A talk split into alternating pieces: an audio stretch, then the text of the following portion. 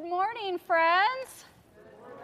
Welcome to Stony Brook Church. It is so good to be here in worship with you today. It is a joy, as always, when we are able to gather together, whether it's in this space or online, to worship our Lord together.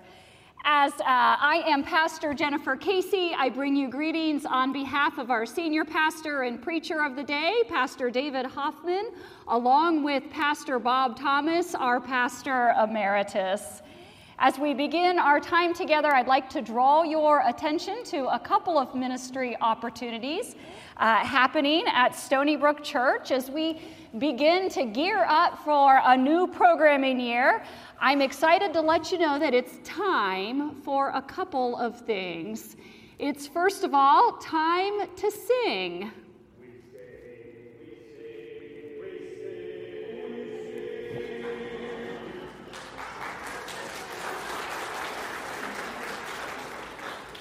And it's time to ring.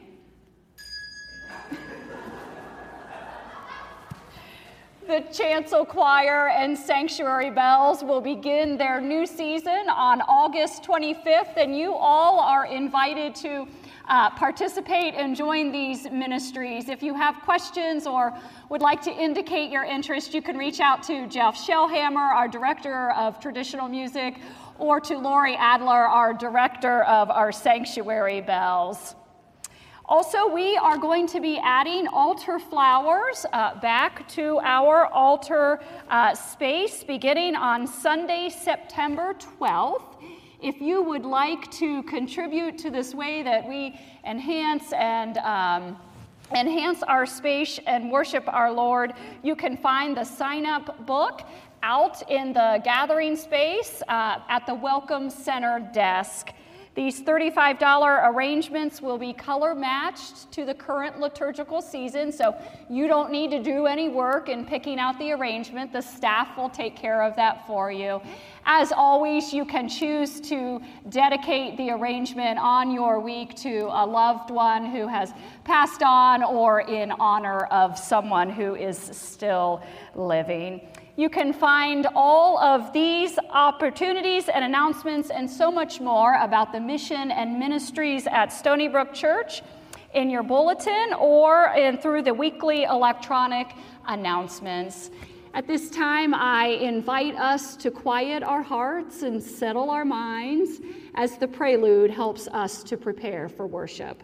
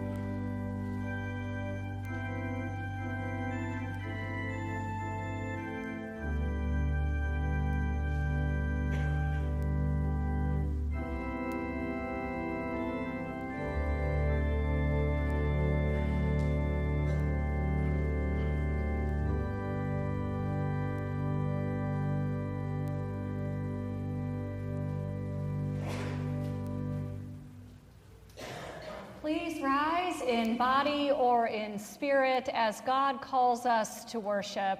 You are invited to join me in our call to worship and we'll find your responses in bold. Sing praise to God who rescues us when we fall. Sing praise to God who walks with us on all our journeys. Even though we fall, God lifts us and places us on paths of peace. Even though we stray, God finds us and brings us back to lives of hope. Thanks be to God, whose love is continually with us. Praise be to God, whose mercy is over us all. Amen. As we join our voices together for our opening hymn, I'd like to invite all students, all teachers, that includes our Sunday school teachers, and anyone who works in any sort of educational system to come forward following our opening hymn. We will be leading you all in a back to school blessing.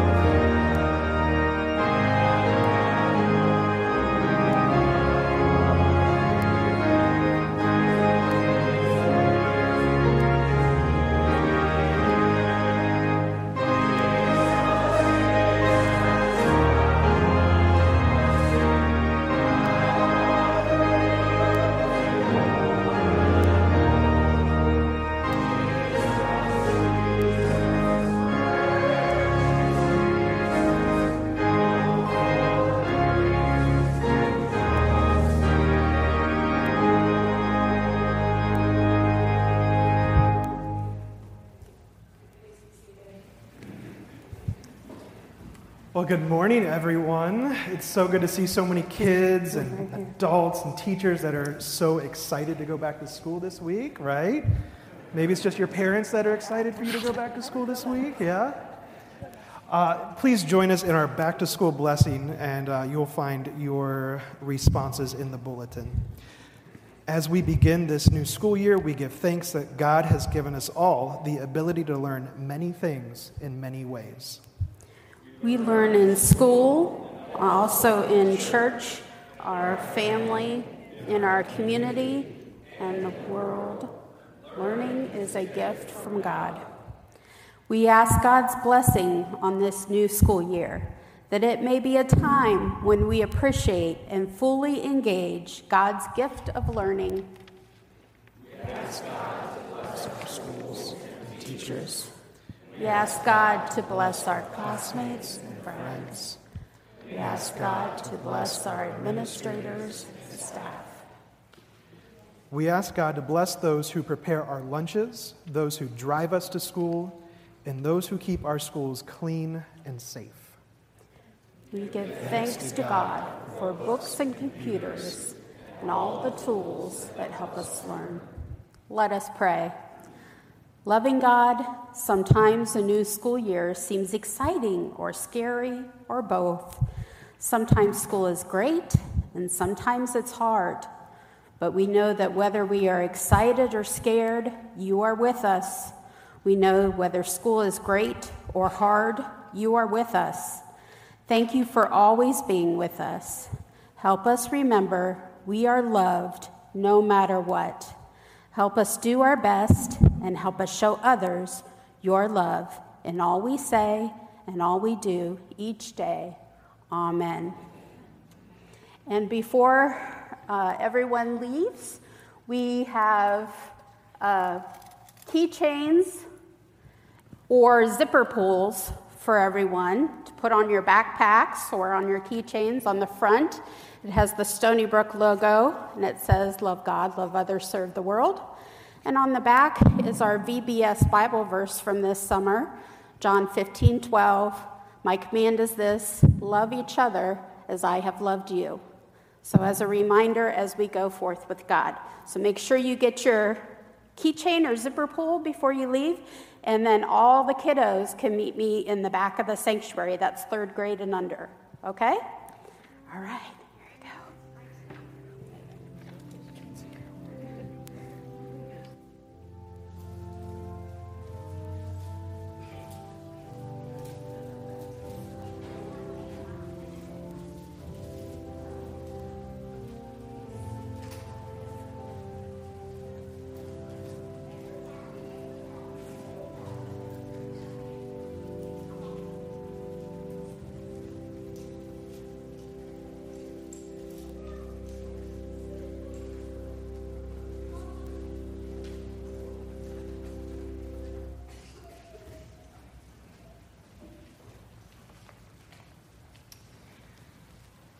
Will you join me in a spirit of prayer?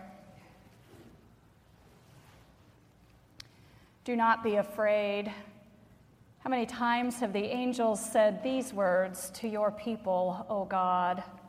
How many times do we hear them throughout our lives? Do you know how fearful we are? Is this why you remind us over and over and over again that you've got this? That you are in control. You simply call us to be faithful and to step out in confidence because you are there. It's easier said than done, God. Do you have any idea of the risks? We could get hurt. We might fail. We might make people angry. We might be uncomfortable. And that's a lot to ask. It takes so much energy to do new things the unknown, the uncertainty, the lack of direction, just thinking about all of it induces anxiety. And yet, you ask us to trust, to take a brave step forward, to do the unthinkable at times. We confess we need your help, O God. Give us strength, give us courage, and be merciful with us. Lead us to trust that you are always before and will always be behind us. You are always working for good in our lives and in all of the world. As we grow in our trust of you, continue to open our eyes to the ways we can reflect your goodness in this hurting world. Soften our hearts to the pain of the poor. Open us to the wounds of the hurting. Awaken us so that we may see the injustices all around. Spark in us a desire to work for a more just world, knowing that your Spirit guides our way, your light illumines our path, and our Christ has shown us your heart. We pray all of this in his holy name. As we now join our voices together, praying the prayer he taught us by saying, Our Father, who art in heaven, hallowed be thy name. Thy kingdom come. Thy will be done on earth as it is in heaven. Give us this day our daily bread, and forgive us our trespasses, as we forgive those who trespass against us. And lead us not into temptation, but deliver us from evil. For thine is the kingdom, and the power, and the glory forever. Amen.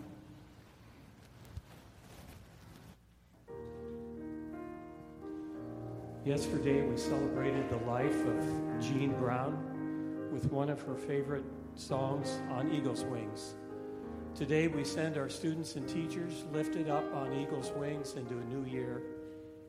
And in preparation for Pastor David's message today, do not be afraid.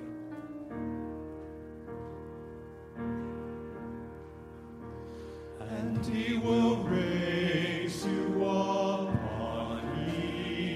wings.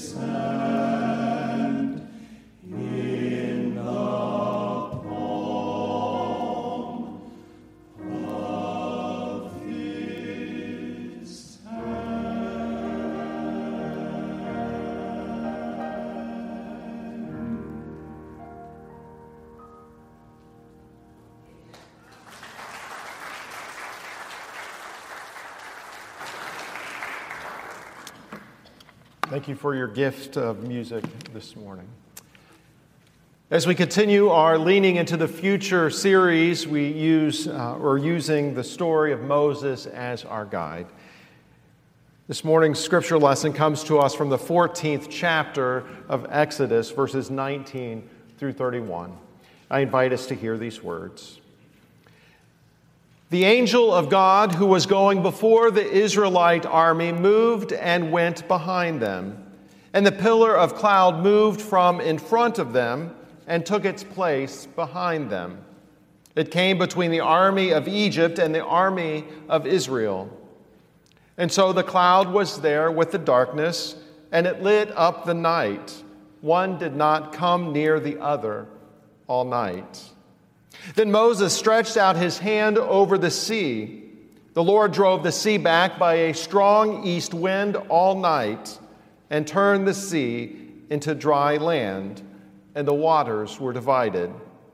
The Israelites went into the sea on dry ground the waters forming a wall for them on their right and on their left. The Egyptians pursued and went into the sea after them, all of Pharaoh's horses, chariots, and chariot drivers.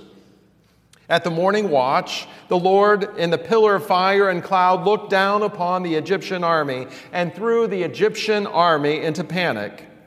He clogged their chariot wheels so that they turned with difficulty. The Egyptians said, Let us flee from the Israelites, for the Lord is fighting for them against Egypt. Then the Lord said to Moses, Stretch out your hand over the sea so that the water may come back upon the Egyptians, upon their chariots and chariot drivers. So Moses stretched out his hand over the sea, and at dawn the sea returned to its normal depth. As the Egyptians fled before it, the Lord tossed the Egyptians into the sea. The waters returned and covered the chariots and the chariot drivers, the entire army of Pharaoh that had followed them into the sea. None of, not one of them remained. But the Israelites walked on dry ground through the sea, the waters forming a wall for them on their right and on their left. Thus the Lord saved Israel that day from the Egyptians, and Israel saw the Egyptians dead on the seashore. Israel saw the great work that the Lord did against the Egyptians. So the people feared the Lord and believed in the Lord and his servant Moses. Friends, this is the word of God for all God's children. Thanks be to God. I invite us now to respond together by singing this verse from How Firm a Foundation.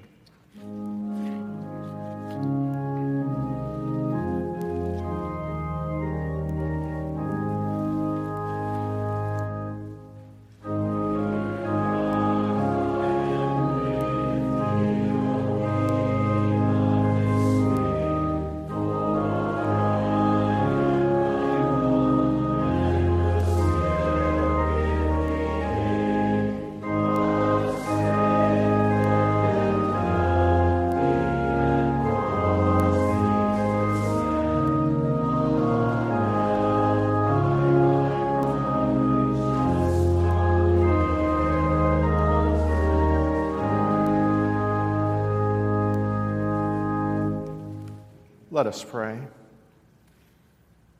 Thou who art over us, thou who art one of us, thou who simply art, give each of us a pure heart that we may see thee, a humble heart that we may hear thee, a heart of love that we may serve thee, and most of all, a heart of faith that we may always abide in thee.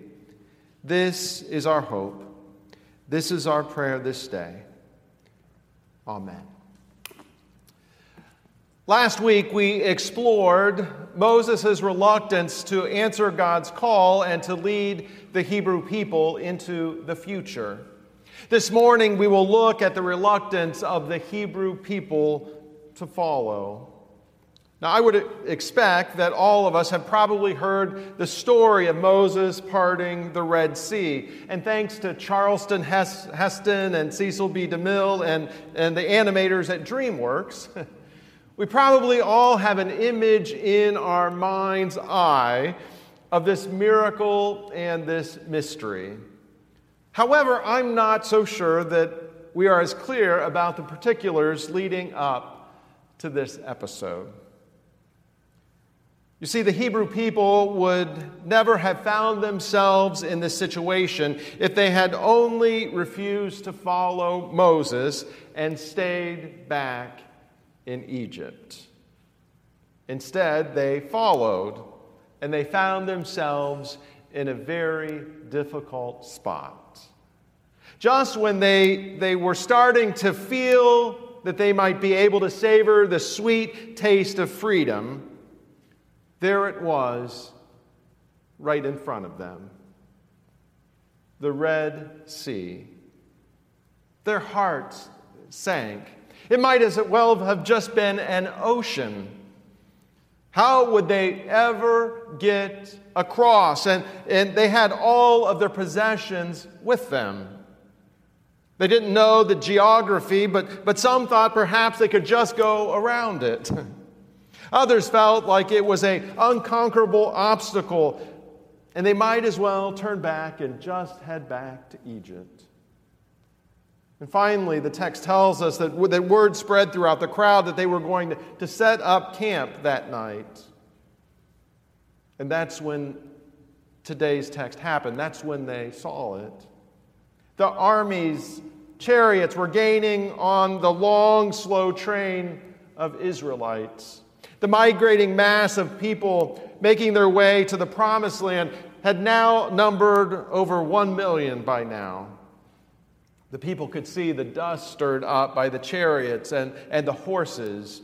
They could gauge how, how the army was closing in and closing the distance between them. They faced the impassable sea on one side and, and the powerful army on the other.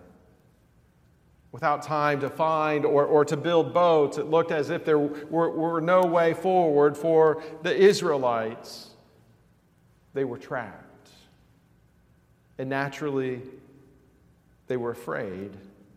They imagined the worst for themselves and for their families.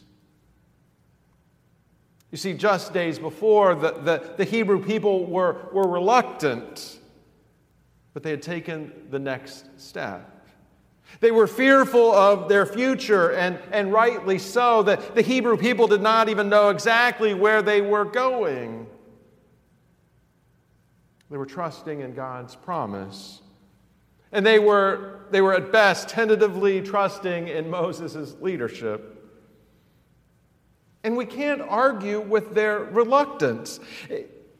Sometimes it e- is easier just to stay put with the familiar than to risk the unknown. The enslaved, enslaved, the Hebrew people knew where they were going to sleep and, and what they were going to eat, and for the most part, what to expect. Their future was somehow, somewhat predictable. But we cannot forget that they were still enslaved and, and, and brutally treated by their Egyptian taskmasters. And now they find themselves in the wilderness, and nothing, nothing can take, be taken for granted. At times along their journey towards deliverance, they let this sense of helplessness and, and hopelessness get the best of them. And just before this morning's text, the Hebrew people lament and protest against Moses. They say, Was it because there were no graves in Egypt that you have taken us away to die in the wilderness? What have you done to us, bringing us out of Egypt? Is this not the very thing that we told you in Egypt? Let us alone and let us serve the Egyptians? For it would, be, it would have been better for us to serve the Egyptians than to die out here in the wilderness. Now, if you look back at all of their protests, it's, it's telling, very telling, that they mention Egypt five times, and yet God's name is completely absent. They forget to rely upon God's providence and God's promise. Are we not guilty of the, of the same thing? Sometimes in our grumbling and in our times of protest, we focus more upon our opponent or our adversary rather than acknowledge the presence of God, the presence of God in our midst. The presence of God that has promised to guide us in this life. At times, we give more power and influence to those things that, that are eating at us, whether person or circumstance, than to those things that bring us life. And in response, poor Moses did his best to, to remind the people of God's promises. Moses was, was trying hard to lead them into God's future. And he says, Do not, do not be afraid. We hear these very words from Moses' lips. Words echoed throughout Holy Scripture when the situation seems impossible. Words echoed to Mary, the mother of Jesus, and, and words that echoed from Jesus' own lips and in the garden the morning of the resurrection do not be afraid. Moses refused to accept the despairing picture of reality that had been offered by their protests. Moses was trying his very best to trust in God and to remain faithful. Now, we have skipped over several chapters in the book of Exodus between last Sunday and today, and, and we cannot forget that, that Pharaoh, too, was reluctant. he would not he would not honor Moses' request, and Pharaoh confirms to us that the abuse of power and control is not a new thing. Pharaoh had so much to consider. In letting the Hebrew people go, the Egyptian people would have lost their entire enslaved labor force. Pharaoh would have to give up some of his power. Now, Moses turning the staff into a snake, that would have been enough for me. Let alone the ten, ten plagues, right? But time after time, Pharaoh refused to heed Moses' request to set the Hebrew people free. Pharaoh had more than once uh, to change his mind. And finally, worn down by the plagues, the death of infants, the protests of his own people, Pharaoh let the Hebrews go. He allowed them to escape for a bit until he decided to pursue them. And this brings us to this morning's text, this morning's episode. Friends, we all know that change and transition is, is difficult. And yet the Bible teaches us what managing change and, and facing, the, facing fear look like. And doing it alongside a God who has promised to lead us. We, we are never alone. And today's text and Moses' account are no exception. You see, it first appears first appears as if God's presence is no longer present with the Hebrew people. The text tells us that early in the journey, the, the Lord made himself known to them in a pillar of fire and cloud. And day by day, night by night, God's dependable presence guided their every move and never left the post in front of them.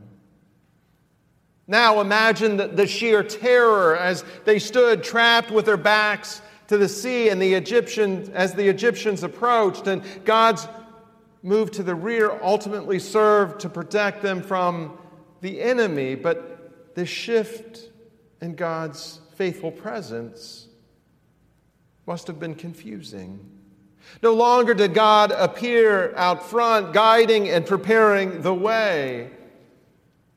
Instead, they could only see the solitary prophet Moses standing, standing there at the water's edge, hands raised as if something as if something were going to happen. He shouted for the Israelites to move forward. But at that moment, only a strong wind stirred. There was no immediate parting of the sea, no bridge miraculously appearing over these troubled waters. There was only the prophet Moses with whom the people were already furious. Now, the Hebrew people, they would have never found themselves in, in this situation if they had only refused to follow Moses and had stayed back in Egypt. But where did they find themselves? And where do we find ourselves? Sometimes God's presence seems absent to us. Sometimes layers get, get piled upon us that it, it is impossible for us not to question and fear and even grumble. Sometimes we, we fail to see a path that leads to life. Sometimes it is easier just to turn back to Egypt than to lead towards the future. And yet, and yet, the Hebrew people, the Hebrew people found themselves delivered from the Egyptians. And yet, the Hebrew people were witnesses to God's miraculous power. And, and yet, the Hebrew people became heirs of the promise that God made with their ancestors. It was not an easy journey for them. And sometimes it's not an easy journey for us. But God, God keeps God's promises. Now, I must admit that there is so much more in this morning's text. And for those of us who get lost in worrying about the details, and for those of us who ask questions like where exactly this took place or how exactly this took place. I found this illustration from our Hebrew sisters and brothers that I think is helpful for us. A famous rabbi told his best student, You must keep the tradition alive, my son, by going to a certain place in the forest and lighting a special candle and singing the correct psalm and telling the story. The old rabbi died, and his student became himself a famous rabbi. And unfortunately, he could no longer remember the exact spot he was to go to. So he told his student to light a candle, sing a psalm, and tell the story wherever he thought it right. And after the, that rabbi's death, his student had forgotten about the candle when he told his student about keeping the tradition alive, but urged him to sing a hymn, a psalm, and, and then to tell the story. That rabbi died, and his student knew nothing about the spot in the forest or the candle or singing the psalm. He trained his student to tell the story and it was enough. Friends, it is enough. Today's glimpse into the deliverance of the Hebrews is, is more than enough to change the way we think about God and the way that we think about living our days. May it be so. Amen.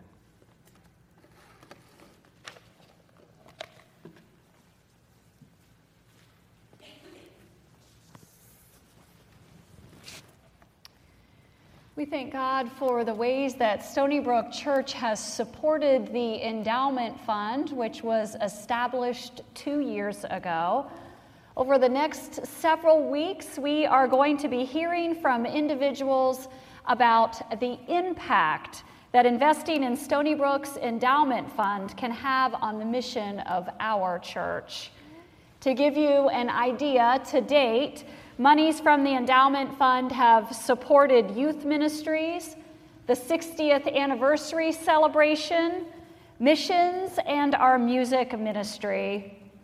As you watch this video from Ron Anderson, know that you can give online anytime at stonybrook.church/give or by dropping your financial gift in the basket on the way out or by simply bringing your gift into the church office. Hi, I'm Ron Anderson. I'm a longtime member of the church and a member of the endowment committee. I think the endowment is an investment in our future of the church. The endowment does things and will be spent in a way that it enhances the programs of the church, things that aren't budgeted. And I think we'll, people will use this money to create new ideas and ways to further the mission of Stony Brook Church.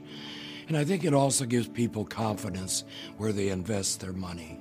Well, I became interested in the endowment when my mother passed away and left a sizable gift to the endowment in her church. And I said, why didn't Stony Brook have something like this?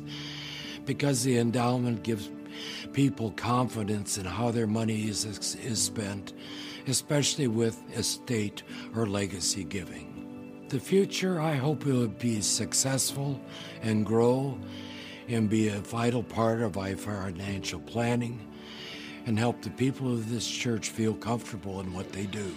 As we consider our financial planning, I hope each of us will keep the endowment in mind as one way to give and support and show your love and commitment to our church. People should know that there's a dedicated committee to manage the funds and to make sure this money is used wisely.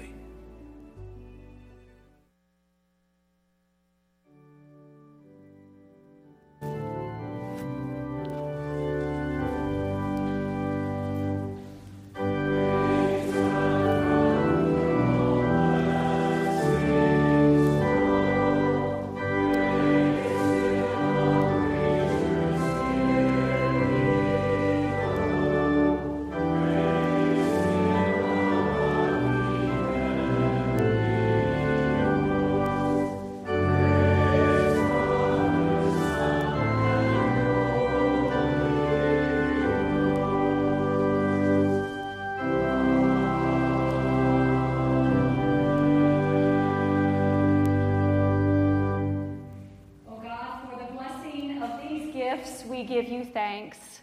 We return to you but a small portion of what you have first blessed us with. May you continue to pour your hand and your heart upon these gifts. May they be multiplied and move throughout this community and beyond so that all who receive them know of your great love in their lives. We pray this in the name of Jesus Christ, our Lord, our Savior. Amen.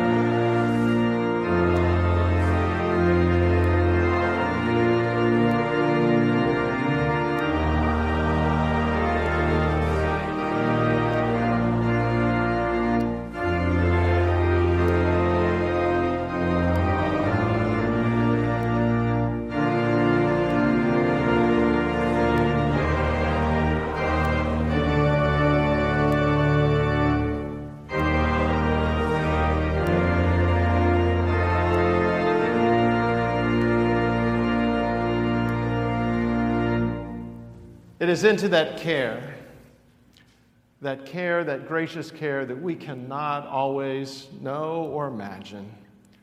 Into that care that we go. And as we go into that care, know that we are not alone, that God goes with us. May it be so. Amen.